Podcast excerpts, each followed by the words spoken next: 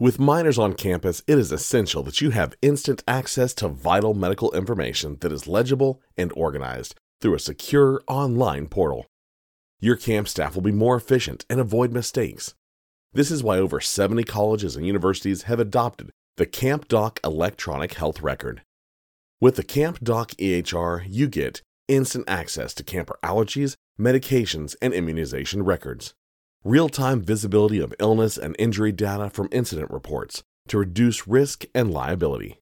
Emergency preparedness tools so you can keep safety in the forefront of camp operations. Learn more at go.campdoc.com/campwire or call 734-636-1000.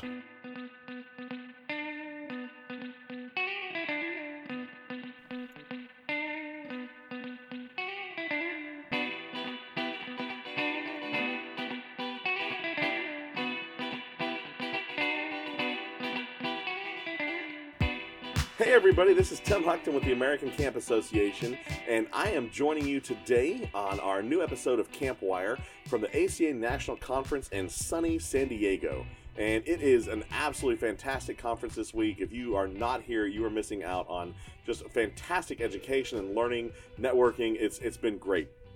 We're doing an episode today that I'm really excited about. So I'm the coordinator, membership coordinator for ACA and the work we do with camps on campus. So I work with higher ed, so colleges, universities. I work with K through 12 schools, and I work with the independent parties that may run programs on their campuses as well. And we call this work camps on campus. And so I'm actually joined today by two of my favorite people in the Camps on Campus market. And I'm really, really excited to have these two guests here. They're here at the National Conference, and they took a little bit of time out of their day to come and join me to record a little bit about just where they come from, the industry as a whole, and where things are headed. And I'm really excited to hear this conversation, kind of let it unfold. So today I'm joined by Lakeisha Williams with the University of Texas in Austin, and Nate Friedman from the University of Utah in Utah. And so we're going to kind of let y'all introduce yourselves, talk a little bit about the roles that you all have, and kind of what got you into the work that y'all are doing. So Nate, why don't you kick us off? Sure. So I started in camping 18 years ago. I was an undergrad, ski bum in the winter, and needed a summer job. And so I found a summer camp and decided to start doing my work there. And I just fell in love with the industry. I kind of worked my way up to a camp director and did that for about 6 years, and best job I've ever had. Loved every minute of it. Look back on it so fondly. But as I started working my way up through the university and seeing different programs emerge, I realized there's kind of a gap in everything going on. And our university decided to write a policy after 2011, when the Jerry Sandusky incident happened, for the protection of minors on campus. And I just noticed that, you know, we had this policy, but no one to really implement it and no one to really help people understand what it meant or what protection of minors actually was. It was just a bunch of words on a page at a certain point. So I, proposed that somebody needed to do that, and they said, great, you can do it. And so I got involved in the protection of minors, and I've been doing that ever since. I currently also serve a couple different roles, so I run programs as well, and we have the Protection of Minors part of the house, so I offer perspective on both. Oh, fantastic. Well, and sometimes you got to be careful what you ask for, because they may say, oh, there's nobody to do that. You seem to like this. Right. It's yours. Yeah, so for sure. That's fantastic. Keisha, how about you? I've been with UT System for 20 years, and my role at the university is the Youth Protection Program Director, so I oversee all our camps and programs for minors. I do not do programming, thank God. I don't want to. But with my role, the way I kind of got into my role was I came to UT Austin actually to work in the policy office, and I worked there for about a year. And we got in that time span, we got a new chief compliance officer, and he brought over our Title IX person who had Title IX, minors, and Cleary, and minors got no interaction, little to none. It was very decentralized. It was about 5 people doing the job, so everyone was being told different things. Nothing was consistent. And so since I knew she was coming over, I really wanted that minors piece. So I benchmarked about 75 universities to see what they were doing, what we weren't doing, and we weren't doing anything, to be honest with you, except doing the state mandate. So there is a state law in Texas. And so we were just, doing that. And so when I met with her at one point, she asked if I could review the policy that she and a committee wrote. And I said, sure. And I took the policy back to my office and was like, this is the worst thing I've ever read in my life. Who wrote this? And there was a team of people. So I spent 2 weeks rewriting said policy. And I talked to our chief compliance officer and was like, how do I tell this person that I've only known for about 3 weeks that her policy was terrible? He said, just don't say it sucked. And he was like, because I know that's what you want to say. So when we got to that part of the conversation, she asked me had I read it. And I said, why don't you read what I wrote? And after she read it, she said, this is the best thing that I've ever seen. I could never write anything this good. And that policy is now our adopted policy that we follow today. And then she said, do you want this job? And I said, yes, I want this job. I really want to protect kids, and we're not doing anything to do that. And we just don't want to be one of those universities. And that's kind of how I got into my work. I actually never went to a summer camp. I take that back. I went to a day camp for 2 days with me and my cousins, and we all decided that we just played together, and when anyone tried to join our group, we were like, no, thank you. We have each other. So on day 3, I was like, we're not going, and I was the smallest one in the bunch. And my grandmother said, well, we pay for this. I said, well, no one asked you to, and we're not going back. And that was the end of our summer camp time. But a little independent even early in the year. Yeah, for sure. That's the place to see it.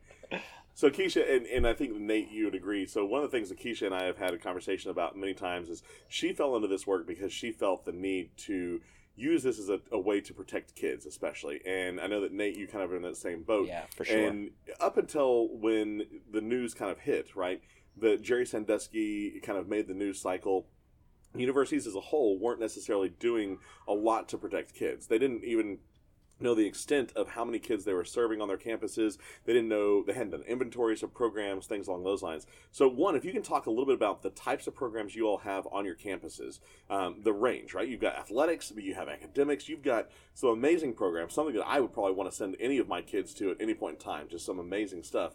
But talk about the programs you'll have, the types of programs, and also the scale, like how many kids are you all serving at these campuses? And because that's important to realize as well that, you know, you all have come in to help protect these kids, but the scale is really big as well. So tell us a little about that. Sure. So, you know, when this policy first went to our academic senate, which is, you know, one of the steps we had to go through in order to get it passed, one of the faculty members looked at us and said, "We're a university. We don't serve minors."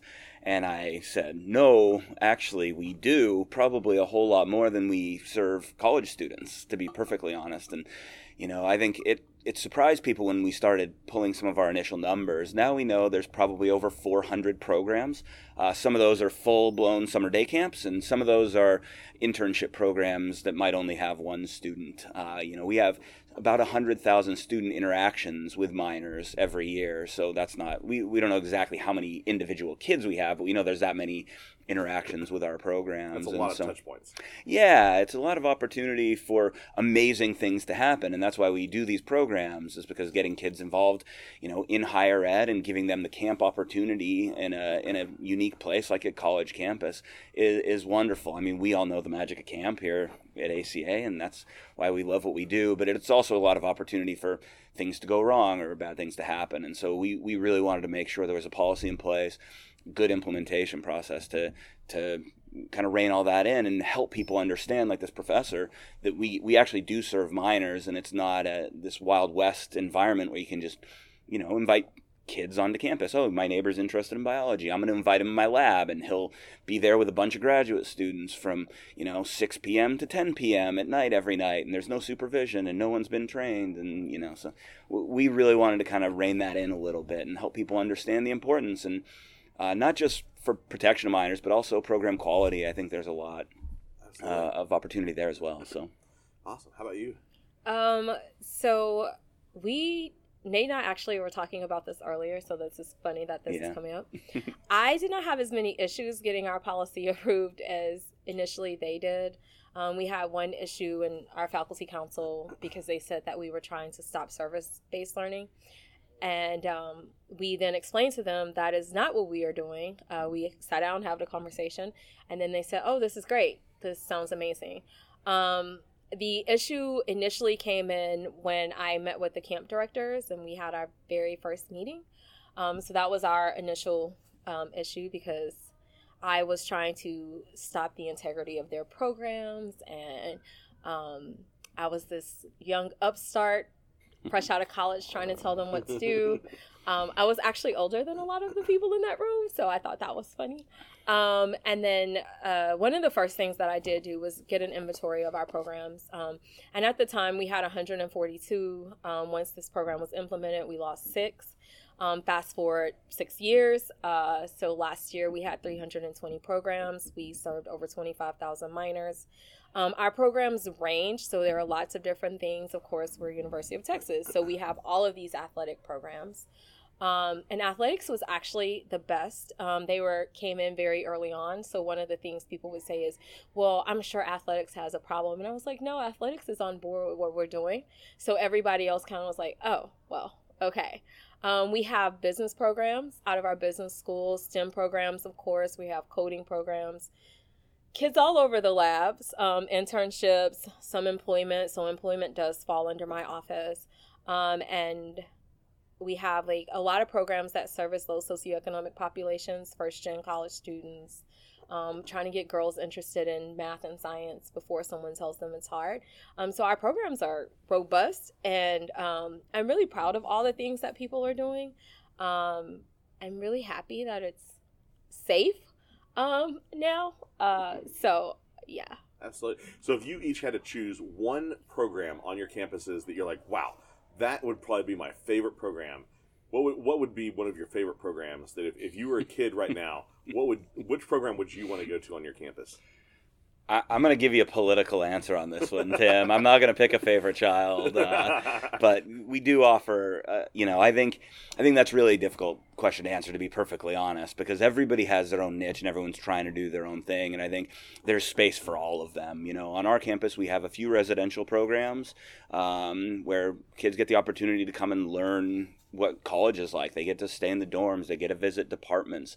You know, they get to meet with faculty members. These are really wonderful opportunities. And, you know, if you're a high school student and it's an opportunity to kind of experiment with the idea of college and figure out maybe what you want to do. And so I really like those types of programs. But the day camps that run on campus are incredible as well. You know, we have day camps at our museums. We have day camps. We have a garden on campus. There's day camps there. There's day camps run out of various departments where they, you know, get to dissect cow hearts with the medical school, or they get to, you know, build Lego robotics with engineering, and they learn about all the things that are involved in all those. So, you know, there's some pretty amazing stuff, and it's a good environment to learn in, and obviously. Yeah. I, like Nate, am not saying anything about that. But again, we do have amazing programs. Much like Nate, we have one program that's run with NASA astronauts and engineers, and it's our SEAS program. Cool. That's pretty awesome. We have Lady Bird Wildflower Center. They have like camps that teach kids all about bugs and roots and shoots and edible plants. And actually, like, I like that one because they could teach me how to survive if I'm ever lost somewhere, like them all. But and then like we have our radio, television, film. Last year they started a program called Susie's Kitchen, and they're teaching young kids how to cook and knife safety. And I was a little nervous about it, but it went really well. And you know, covertly, I put my little cousin in that camp, and had her parents. I was like, I think you should sign her up for this camp. So I mean, we have great programs. We have some programs that they get kids, like starting them in like first, second grade, and they take them all the way up through high school. They follow them the whole way. 2 years ago, they graduated their first gen students from college. So they have some pretty amazing programs. And one program we have, there's a professor who does this program, and he pays out of pocket for his camp insurance because he really believes in the program. And it's our Shadow a Scientist program, where girls can come in and shadow actual scientists and look at like the work that they're doing. So I'm not picking a favorite, but there are lots of great programs at our university. You know, it's always fun to see if a parent will choose their favorite child. And I personally don't have one either as a favorite. But I will say that I think that what amazes me is because you have so many huge resources, right? You've got some of the world's best researchers. You've got some of the best athletics people. You've got incredible facilities. And I think that one of the things I've always loved about this particular market is when you serve kids that don't necessarily see themselves on a college campus because they've never had that opportunity. They've never, their family doesn't have that tradition to come to a camp program. One that's recreation-based and education-based. And they're learning all those same 21st century skills and getting that independence. That's fantastic. But the other side thing is it shows them that they can survive and they can be on a college campus and they can see themselves. I think that's one of the things I really love about this particular market. Yeah, I mean, we have kids. This is a story we hear frequently is a kid will say, I go to the University of Utah. You know, these are 6-year-olds or 15-year-olds, and they say that. And we love hearing that because we want to build a sense of place for them on a campus and make sure they understand it's not an ivory white tower. I mean, the University of Utah is up on a hill, and we're always told we're the ivory white tower on the hill. And we're trying to bust that myth a little bit and say, you know, it's a place everybody's welcome, and it's a place everybody is able to get if they, you know, put their mind to it. And so demystifying higher education to those populations, to everybody, honestly, is a big part of what we do. Yeah, I love that you have kids that come in that never thought that college was possible for them, and they come in there and they realize that anyone can go to college, and there are people here to help me get to that path, and I can depend on those people to help me get there, and this is actually a reality for me, and I think it's amazing. And they tell me stories, and honestly, sometimes I'm like, this is amazing that this is something that I get to be a part of and play a role, and these kids have great camp experiences. That's awesome. So y'all are the trailblazers of this particular group, and there are other people who are definitely the trailblazers in this group as well. It's not just the two of you. Y'all just happen to be closest enough that I could grab you as you're walking past today. And there are some amazing people. You know, y'all have been doing this for what I would consider to be a very long time for this particular market. But if you look at the breadth of things, it's really a short time that your roles have even existed. Right. And Keisha, I know that you benchmarked, and you worked on 75 different universities. You benchmarked for 3 months. When this started really 6-7 years ago, there were only a handful of people even thinking about protection of minors on their campuses. And things have come a long way. We're still not where we want to be at the end by any means. But they've come a long way. So talk about how when you first started, there weren't necessarily resources and how you almost had to create the wheel to get things going and kind of how you got your programs going. Because at the end of the day, y'all have wanted to protect kids since you first got here. Yeah. So I guess like for me, like Tim said, I did initially benchmark 75 universities. There was no benchmarking out there. There was nothing.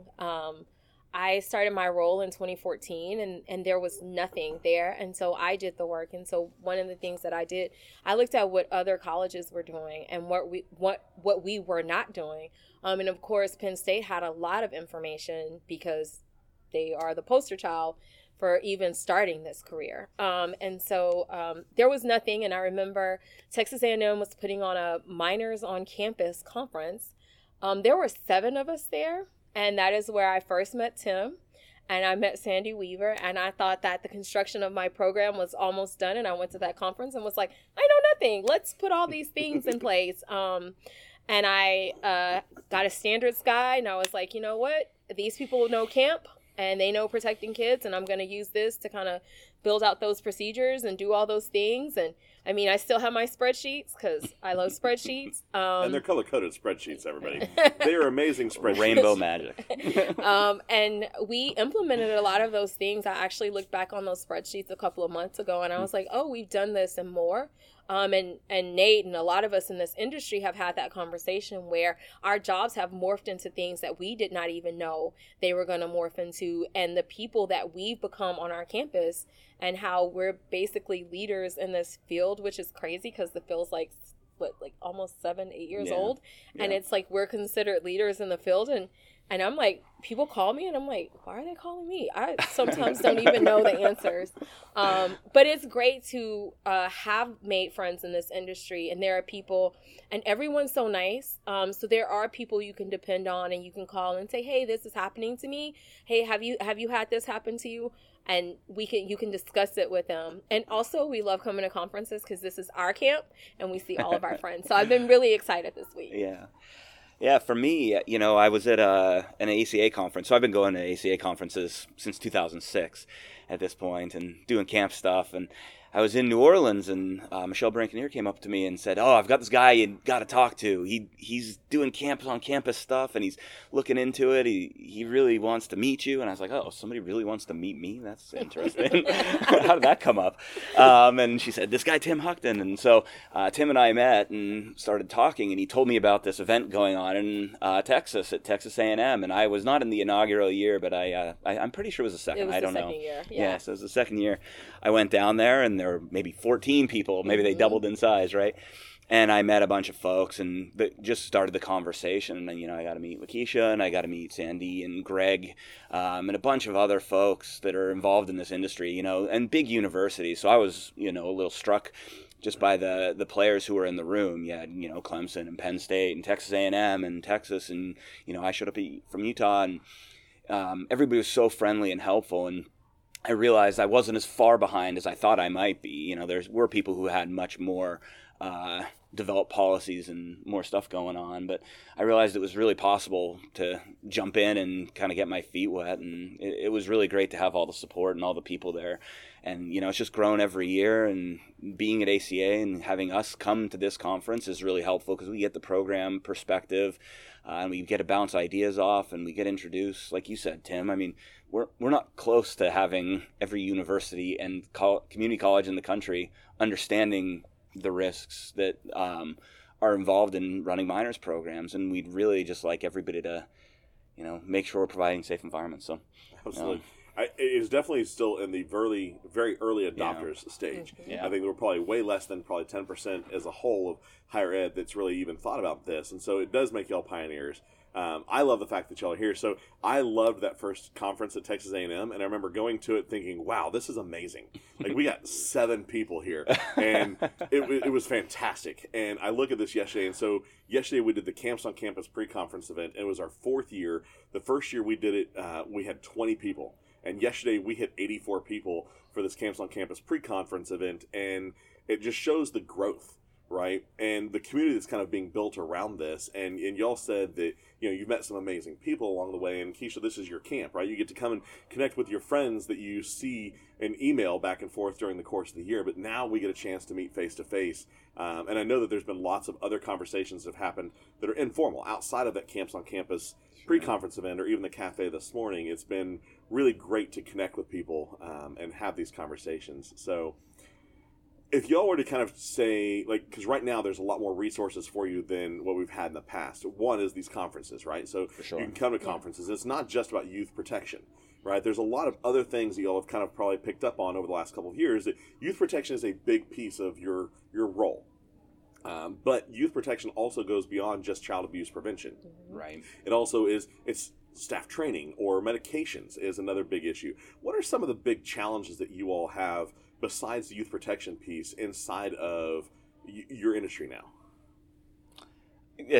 I was just talking to somebody about this yesterday, because, you know, we were sitting in this pre-con talking about all of these things that we're expecting 18 to 20 to 30, you know, camp counselors, right? Right. A lot of them are young adults. Yes. We were talking about the list of things that they need to understand and be familiar with, and how do you, in 20 or 40 hours of training even, or whatever a training period is, impart all of this really important information, because, you know, it has gone beyond protection of minors. And so we started the conversation on, like, how it actually came up around standards is what we were talking about. But, you know, how do you get these people to understand and get the training in and be really creative about it? Because we are entering all these different worlds. And, you know, Lori Brown mentioned what's the difference between program quality and standards. She was talking about that in a session yesterday, and it really got me thinking. I honestly don't know if I have an answer. I'm just rambling now. But I think the idea is, you know, I think these things are important to consider, and we need, you know, it's really helpful to have multiple resources and people to talk to work through it, because we're accomplishing it. People are accomplishing it. There are ways. It just seems like this overwhelming task, and breaking it down into its pieces has been a helpful way to approach it. I don't know. Why don't you go? I mean, I think about it a lot. What I like about the ACA conference is the variety of sessions that there are, because there are things that as a person who does not do programming, I don't always think about. So coming here, listening to people, meeting people, going to different sessions that I can actually take back to the camp directors to help them, that's helpful to me. I really like to go to the things that they do on leadership, because I feel like as a person who's an admin, I never want my people to feel like I'm looking down on them, and that I always want them to know I am here to serve you and to help you, and how can I collaborate with you, and what piece am I missing? And so coming to this conference and getting that resource for myself to know, like, what are the things they're going through. And as many of you know, I will talk to a tree stump. So I talk to a lot of camp people about, like, what are your challenges, because I don't do programming.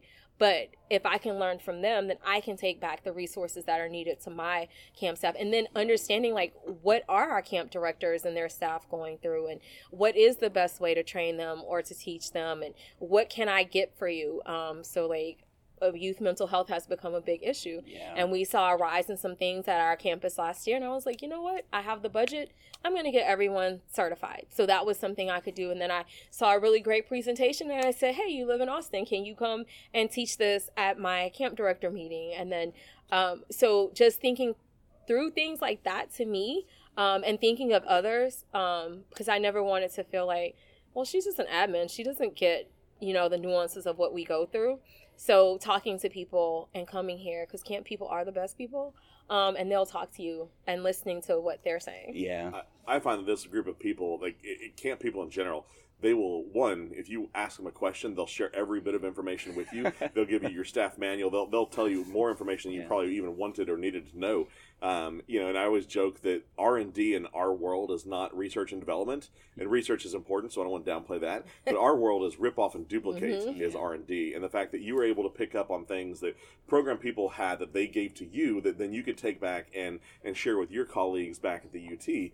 I think that's a fantastic thing, right? Because not everybody gets a chance to come to conferences. There's professional development budgets that get cut, or timing just doesn't work out, or they just don't want to travel, whatever it could be. But to have somebody who's coming and collecting information and learning, and then taking that information back and sharing it with everybody else is really fantastic. So, yeah, and I can't even tell you how many times I get a phone call midweek, you know, somebody saying, hey, I was on your website. I really like what you've done. Can you share the information? And I'm always willing to share. And I've done the same thing all around the country, whether it's a program, phone call, you know, medication policy was a big thing. You mentioned that earlier. I didn't have a good one to present to everybody on our campus. People started asking me.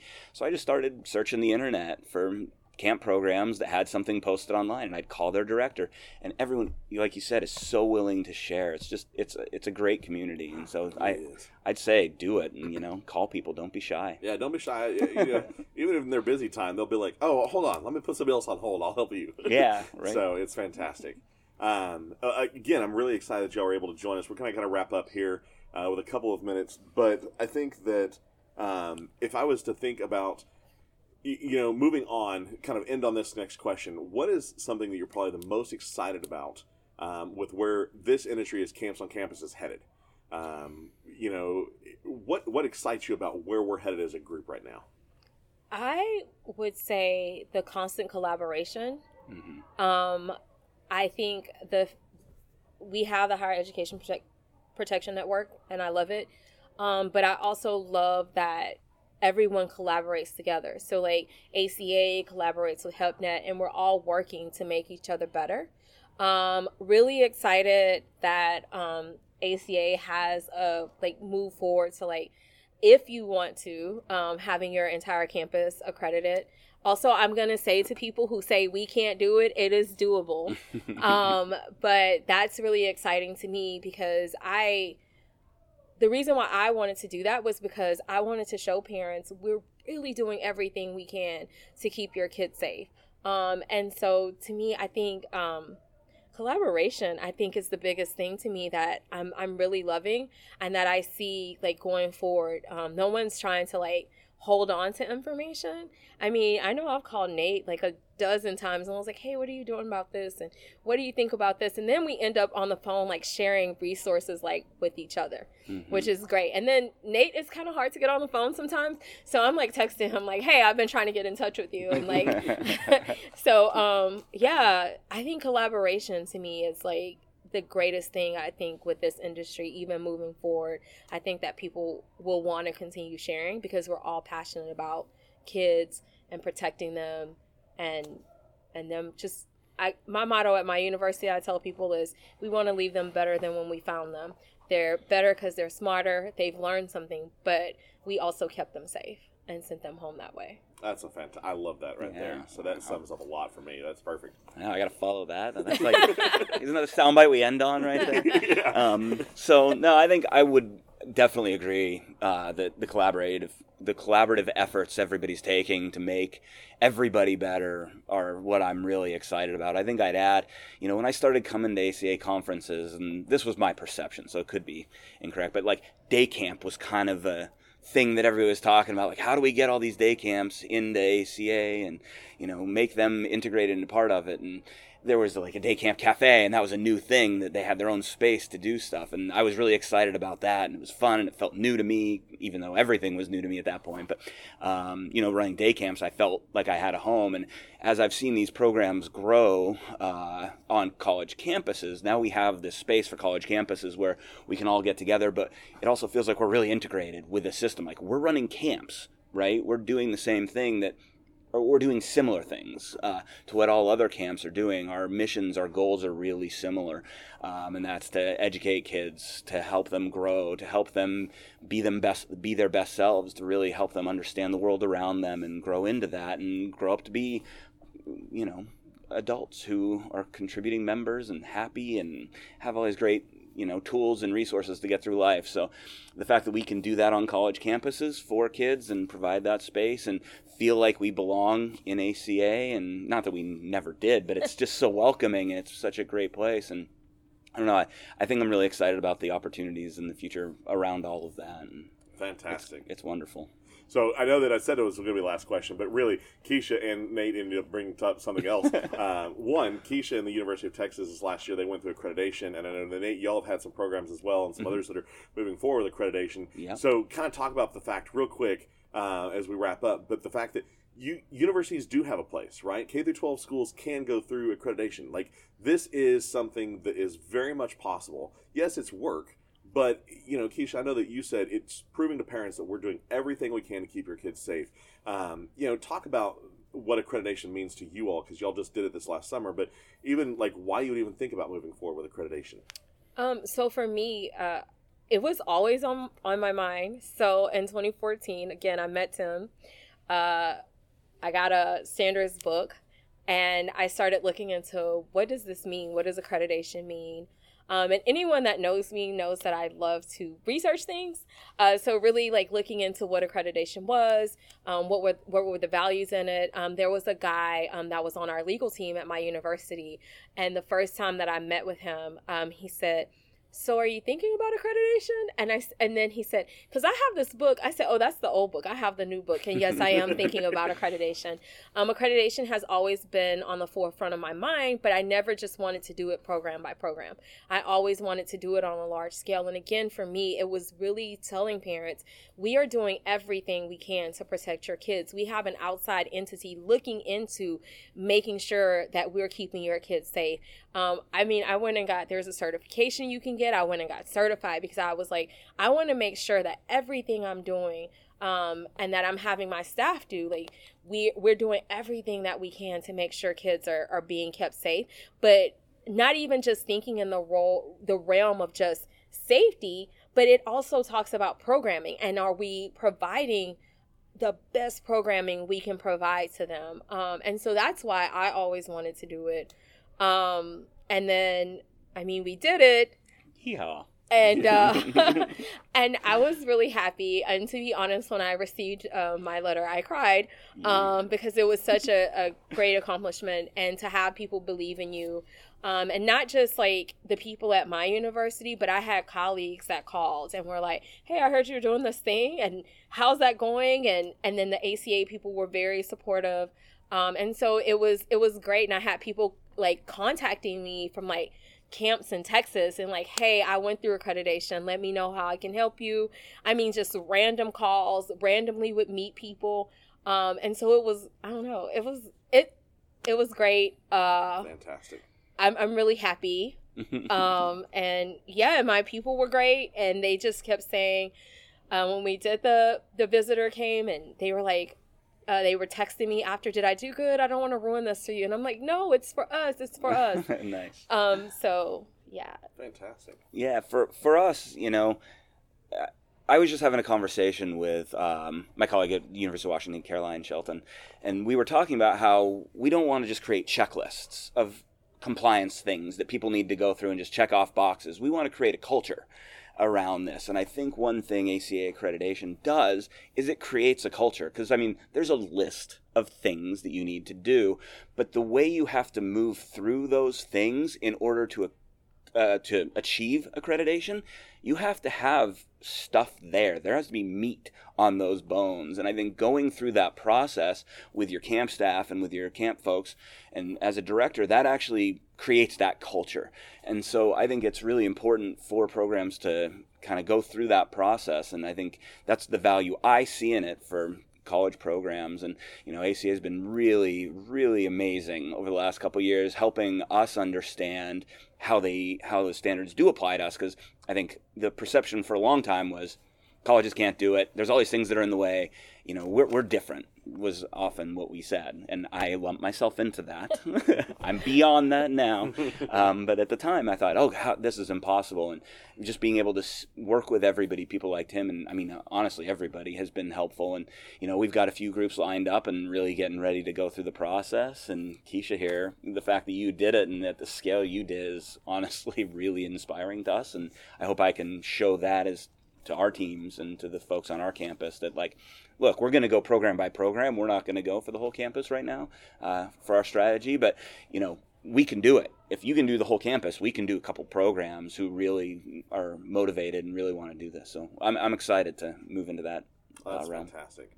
Well, I know that we've got plenty of other conference to go. I mean, today is just Wednesday, so Nate's about to go into the exhibit hall and represent HEPNET, so we're super excited about that. The exhibit hall is about to kick off, which, I mean, we're about to go through there and look for all the freebies we can possibly find from our great exhibitors and vendors. Mostly sunglasses. Mostly sunglasses is what Keisha's after. Well, it's sunny in San Diego, so if you didn't pack them, hopefully there'll be somebody here who has them. But, again, thank you all both so much for joining me today. I'm very, very excited that we were able to do this and to kind of fit it in.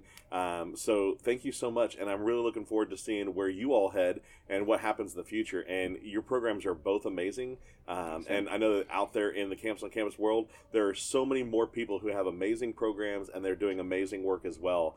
I hope that this will serve as a voice for people to know that, hey, there's one, a support network here for you. Two, there are resources that are available now that didn't exist 5 to 10 years ago. And in 5 years, we're going to have even more resources for you than what we have now. Like, this is evolving, this is growing, and this is going a lot of places because of people like you. Y'all are blazing the trail as we go. So, again, thank y'all very much for joining me. And to ACA World, thank you so much for joining us for this podcast today. Hope you found this insightful. We will make sure that y'all have links if y'all want to get a hold of Keisha or Nate, have any questions, things like that. Of course, my email, we'll make sure we shred that in the comments as well. But hope y'all have a fantastic rest of your spring and enjoy your summers coming up. Thank y'all very much, guys. Thank you. We hope you enjoyed today's podcast. Thanks again for joining us. As always, thanks again to our great Camps on Campus sponsor, CampDoc. If you want to learn more about the work that ACA is doing to support Camps on Campus, head to the ACA website at acacamps.org and use the search bar to search for Camps on Campus. Thanks a lot, everyone, and have a great day.